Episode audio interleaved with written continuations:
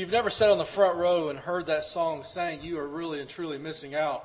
It's such a beautiful song to hear everyone singing. It really just kind of sets the stage, if you will, to for worship. Uh, my prayer every time that I preach is that I, I do not mess up worship, that I do not cause confusion by the words that I say, or do not teach false doctrine. But I say that when I was studying with Larry before I became a Christian, I was asking a lot of questions because I had no religious background. I was always told when I would uh, come to services at Lithia that the church at Lithia Springs does things by the Bible. We do Bible things by Bible ways, and if you want to know the truth or, or if you want to see it in the biblical, ask and we'll show you. And so therefore I would ask questions. Why do you do this? Why do we do this? Why don't we have this? And so I would go through and, and Larry and a few other men would show me verse by verse and answer each question biblically. My prayer is, is that if someone was to ask you that, that you would be able to do the same thing. I fear that as New Testament Christians, we sometimes are becoming lazy in our biblical studies. And I'm not saying to anyone in general, I'm just saying, as speaking as a whole, a lot of people that you talk to don't feel comfortable with teaching the gospel to people. They, they're nervous. And I understand I'm nervous. I get nervous standing here. I get nervous talking to someone at Walmart. There's nothing wrong with being nervous. I think it's once you get past that stage of being nervous, is that when you can become in error, so to speak. So I said all that to say this. Tonight we're going to look at how the new, uh, the first century church worshiped, the things that they did, and we're going to look and see if it matches up with what we do here at Bobby Branch. When we look around the denominational world, I would venture to say that everyone here, except for maybe one, Monica, drives by a denominational church building on the way to services. I would venture to say that you might see a sign and read something they say on their sign, and you could say, well, that's not exactly true. Maybe they do have a great sign and it's something that is true. Maybe that's something that you, you look at and you try to see what is true, what is not, and then you go and search the scriptures yourself to find out. But when we look into the denominational world, we see confusion. We see various teachings. We see all these things that are not true with the Word of God. They believe man made doctrines. They have creed books. They believe in philosophy and theologies. Sadly, to say this, just because the building says Church of Christ does not mean that that's the same with them, because sadly, some of the Lord's church have went astray. So this evening, we're going to look at 11 points. So Tony had two this morning, so he cut you short. I'm going to go long. So we have 11 points this evening. I'm only going to spend a few minutes with each point. So, the first century church simply relied upon the Word of God. Romans 10, verse 17, with faith cometh by hearing, hearing by the Word of God. So, in order to have faith, you must hear the Word of God. In James 1 and verse 21, it says, Receive with meekness the engrafted Word of God, or written Word. Are you receiving the Word of God with meekness? Do you sit in the pews and enjoy what you're hearing, or are you sitting there? I wish he would hurry up. You know, I just told you 11 points. Are you mad that I have 11 points, or are you excited to hear these 11 points? John 8:32 says, "Seek and you shall know the truth, for the word of God is truth." In John 17, 17, "Sanctify them through thy truth, thy word is truth." In John 12, verse 48, "He that rejecteth me and receiveth not my words, the same word will judge him in the later day." The Word of God is what they relied on, not some man made doctrine, not some opinion of a man, but the Word of God. If you will, go to Acts chapter 5, and we're going to look at a verse real quick. Acts chapter 5.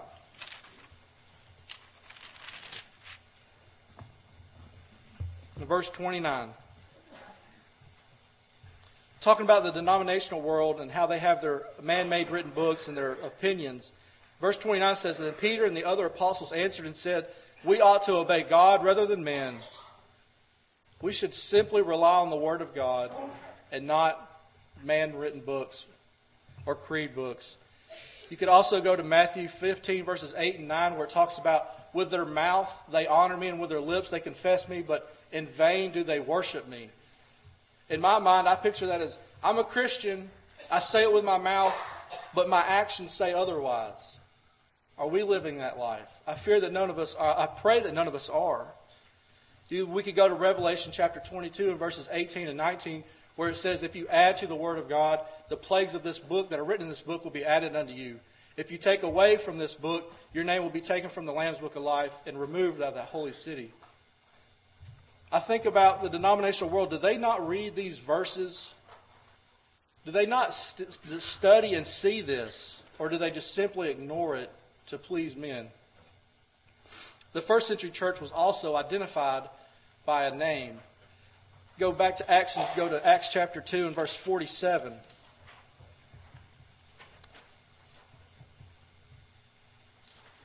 It says, Praising God and having favor with all the people, and the Lord added to the church daily such as should be saved. Romans 16 16 says, The church of Christ salutes you. You can look at Acts 20, verse 28, where it says, The church that was purchased with his blood.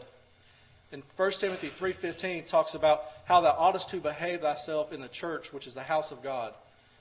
They were identified as the church. The church is not a building, it's the people that come and worship God in the building. Have you ever heard someone say that names aren't important? It does not matter what's on the sign outside. Well, I beg to differ. And a simple illustration that I was told was you write me a check for $5,000 and don't sign it, let me put my name on it. If a name doesn't matter, then just give me the check. Of course, the name matters, it carries weight. The first century Christians were also called disciples. And the disciples were, if you study through the book, are also called Christians. And if we go to Acts chapter 11, we'll read verse 26.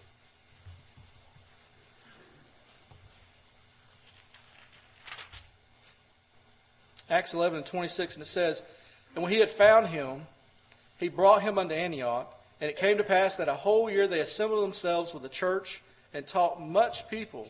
And the disciples were called Christians first in Antioch. We could also go to Acts 26 and 28, where uh, it says, almost persuaded me to be a Christian. And 1 Peter 4.16, if any man suffer as a Christian, let him be glorified. They had a name and we look around our, our denominational world that we live in, and you see so many different church names on these signs, and people call themselves these different names. None of those are found in the Bible. Christians is what they were called, and that's what the Bible tells us. The first century church also believed that the power was in the gospel, not in the speakers. You see, some people believe that some certain caliber speakers are what changes your life. It's not the messenger, it's the message. Acts chapter 2 and verse 37.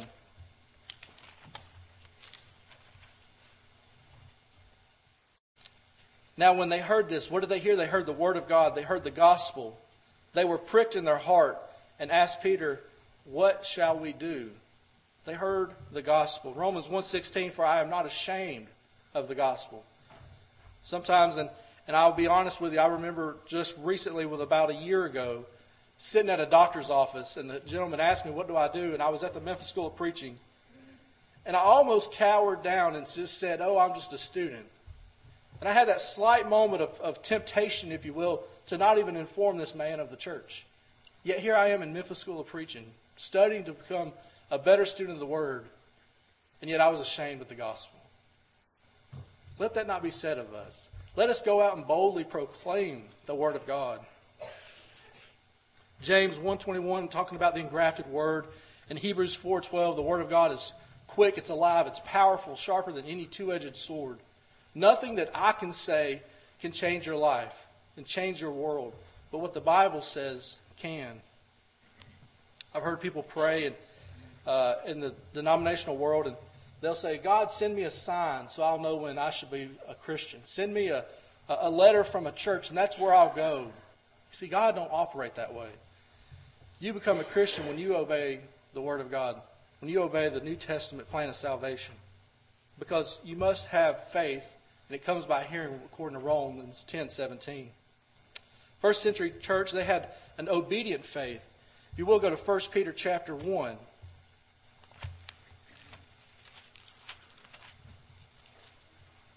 And we'll read verse 22.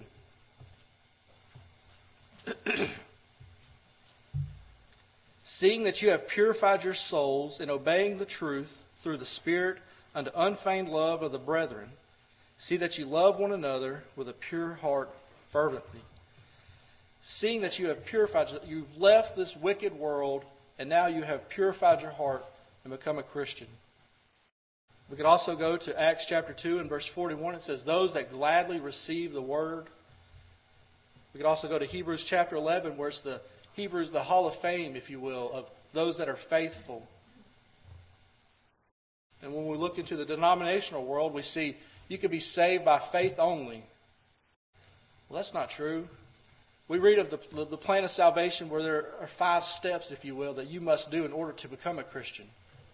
Faith only is nowhere is not found anywhere in Scripture. And if you will, let's go to James chapter two and verse nineteen. Because if you say faith alone, let's see what the Scripture says.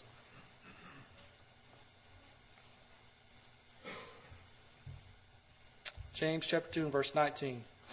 Thou believest that there is one God, thou doest well. The devils also believe.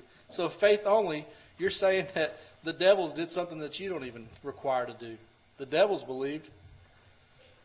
Faith only is, is nowhere is not in Scripture because James stated, Show me your faith without works, and I will show you my faith by my works. I often tell our high school class that people should know you're a Christian by your example not by what you say. They should be able to see you, you are different and living your life differently, not just off of your words. First century church was also buried in baptism. Acts 2.38 talk about being repent and be baptized for the remission of your sins. And let's go to Romans chapter 6. Because this answers a lot of questions that the denominational world just completely ignore. Romans chapter 6, we'll read the first four verses. What shall we say then? Shall we continue in sin that grace may abound? God forbid. How shall we, the, how shall we that are dead to sin live any longer therein? Know ye not that so many of us were baptized into Jesus Christ were baptized into his death? Therefore we are buried with him by baptism into death that like as Christ was raised up from the dead by the glory of the Father, even so we also should walk in newness of life. This three or four verses right here completely answer what so many people in the denominational world ignore by dipping or pouring or sprinkling or just walk to the front and say a prayer and you become a Christian. It says you must be baptized, which is being buried, just like as Christ was. We could go to Colossians chapter 2 and verse 12, buried with him in baptism.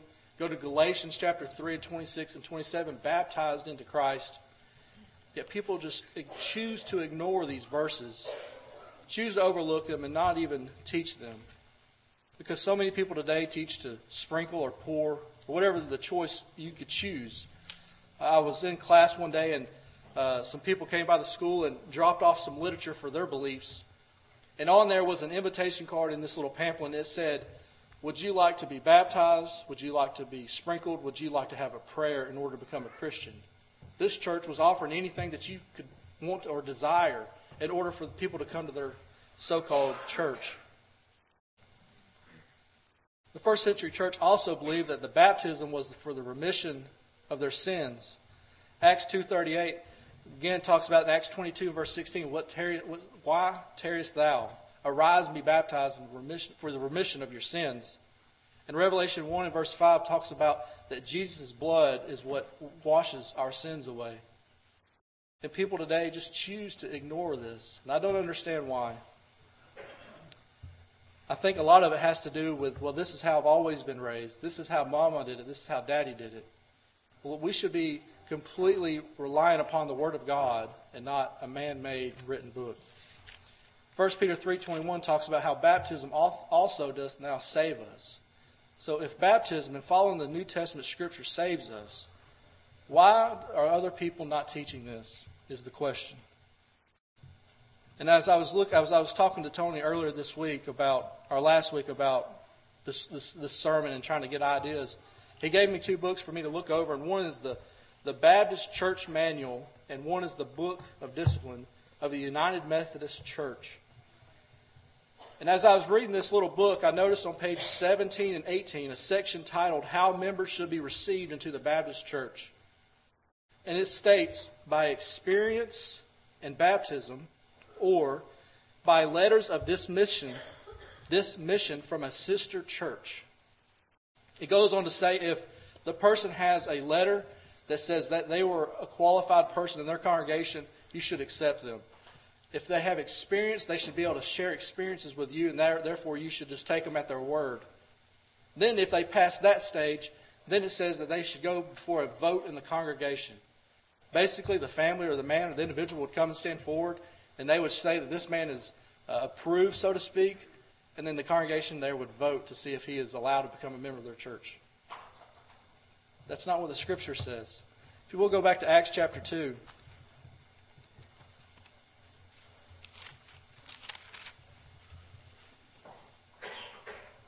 Verse 47. I know we read it a while ago. We want to see, I want to make sure we understand who adds us to the church. And it says, Praising God and having favor with all the people, and the Lord added to the church daily such as should be saved.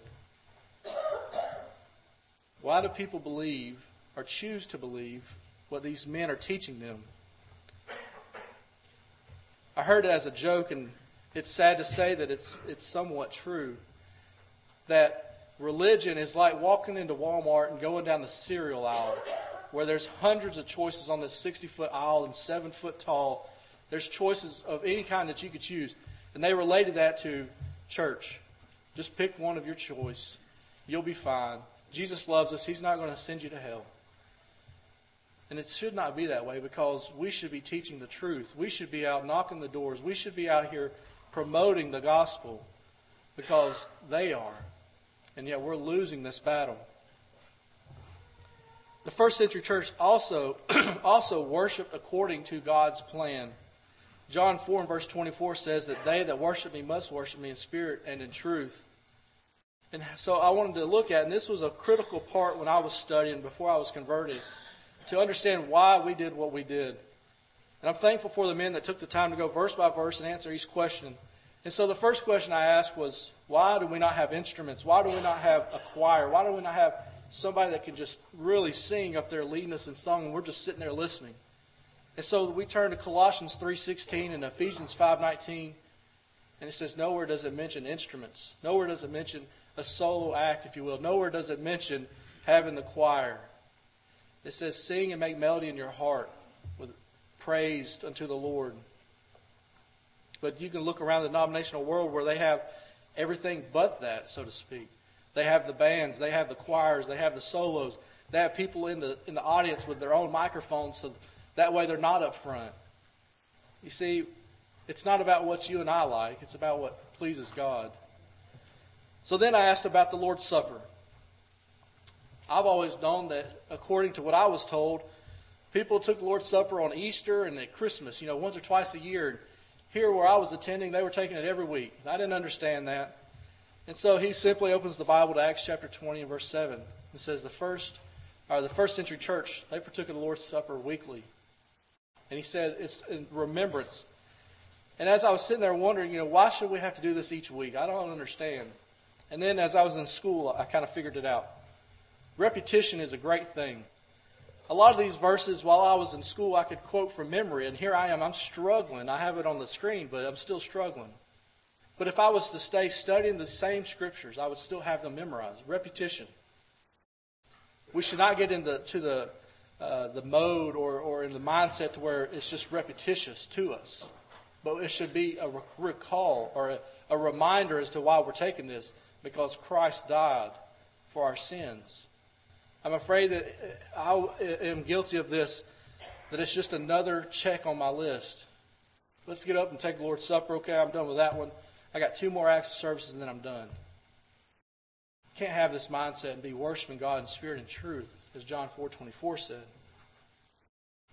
So then I understood as we studied the scriptures that we are to sing with our voices only. We're to take of the Lord's Supper and then it comes to the giving. Well, every religious organization take, does giving once a week. I would venture to say that they probably do it any time that you want them to.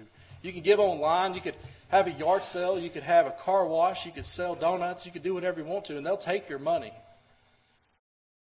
Well, then we started studying 1 Corinthians 16, 1 and 2, and I was always baffled at why we can't have a yard sale out here and, and have all the funds come in and or have a car wash. We could have all these the youth come out and have a car wash. We should be able to provide what we need for the church by the members that we have here, by the giving that they give week in and week out. And I think that that's a true statement for us here at Bobby because I've seen your giving. I've seen the, the amount of money that you're willing to give to help those that are in need across this nation. So then we go through there, and then I'm asking Larry, I said, Well, I noticed that every time you preach, you're preaching from the scriptures. I said, There's some other sermons that I've heard before, you know, on the radio or while I'm at work, and I'll hear a great, a lot of application. I'll hear a lot of stories. Why don't you ever tell stories? Why can't you uh, tell a story that's sad and gets me, you know, on the borderline of crying, and then you tell me how to become a Christian, and then now I'm obeying the gospel based off of my emotion. And he said, let's look at what the first century church did. He said they simply preached the word. They preached what the Bible, they preached what they were taught, which is the word of God. We have to preach it in season and out of season. We can't just choose when to preach and when not to preach. We've been blessed, and I've been blessed for the last six months to be here, to be able to hear Tony preach week in and week out for the most part. Some places don't have that. While I was in school, I would travel around in some congregations, they were watching a DVD of somebody preaching from 20 years ago, possibly, watching the same DVDs. Some people, some congregations, when I would show up, I was the song leader, I was the man that worked on the table, I was the preacher, I said all the prayers. You see, it's a blessing when you have a congregation this full of people that are willing to speak and willing to teach. First century church also prayed fervently to the Father. 1 Thessalonians 5.17 it says, pray without ceasing. I've heard a lot of prayers said um, from my side of the family where they pray to Jesus, they'll pray to Mary, they'll pray to, to anybody, some departed saint, so to speak. You know, just a mixture of things. And I've always been confused by that. And they just say, hey, whatever makes you happy, that's what we're going to do. And that's not true. We have to pray to our Father through Jesus. Are we worshiping as God has commanded us? I believe we are here at Bobby Branch, and I'm proud to say that. And it is, I said earlier, just because Church of Christ is on the sign outside does not mean that you're a true representative of the Lord's church. Also, the first century church believed that the wicked would be punished eternally. And I think this is a, uh, an area where we don't hear a, necessarily a lot of preaching from because it kind of will scare you, so to speak, to, to think about where you would spend eternity if in your current state, in current situation. If you will, let's go to 1 Thessalonians chapter 1.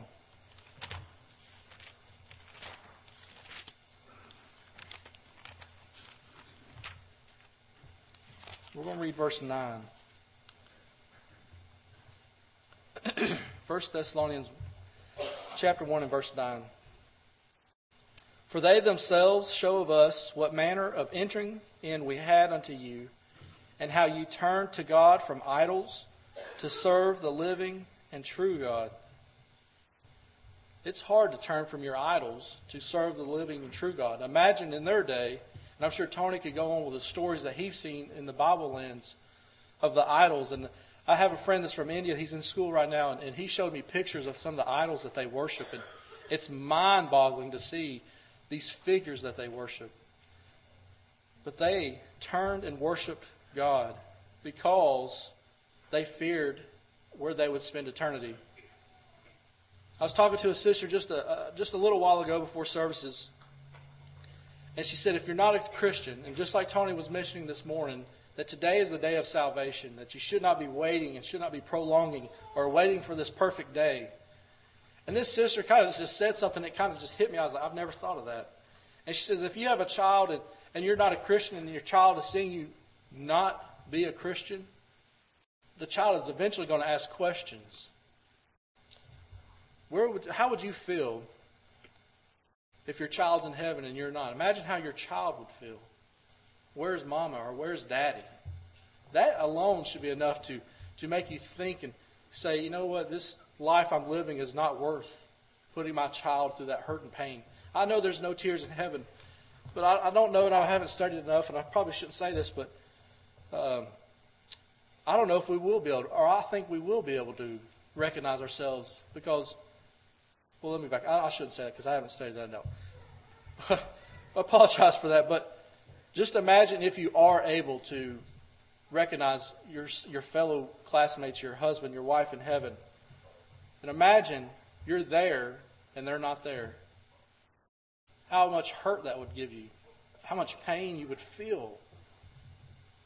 All because you chose this worldly life, these idols, over serving God. Matthew 25 and verse 46, the great separation, that some will go to everlasting punishment while others will go to eternal life. Do you want to live in eternal punishment? I don't like pain, and I don't like inflicting pain on my son when he don't listen. But imagine eternal punishment. Every day, every hour, every minute, every second is pain. Why would you want to wait and risk that for something that, that you you enjoy of this world? I don't understand. If you will, let's go to Hebrews chapter 9.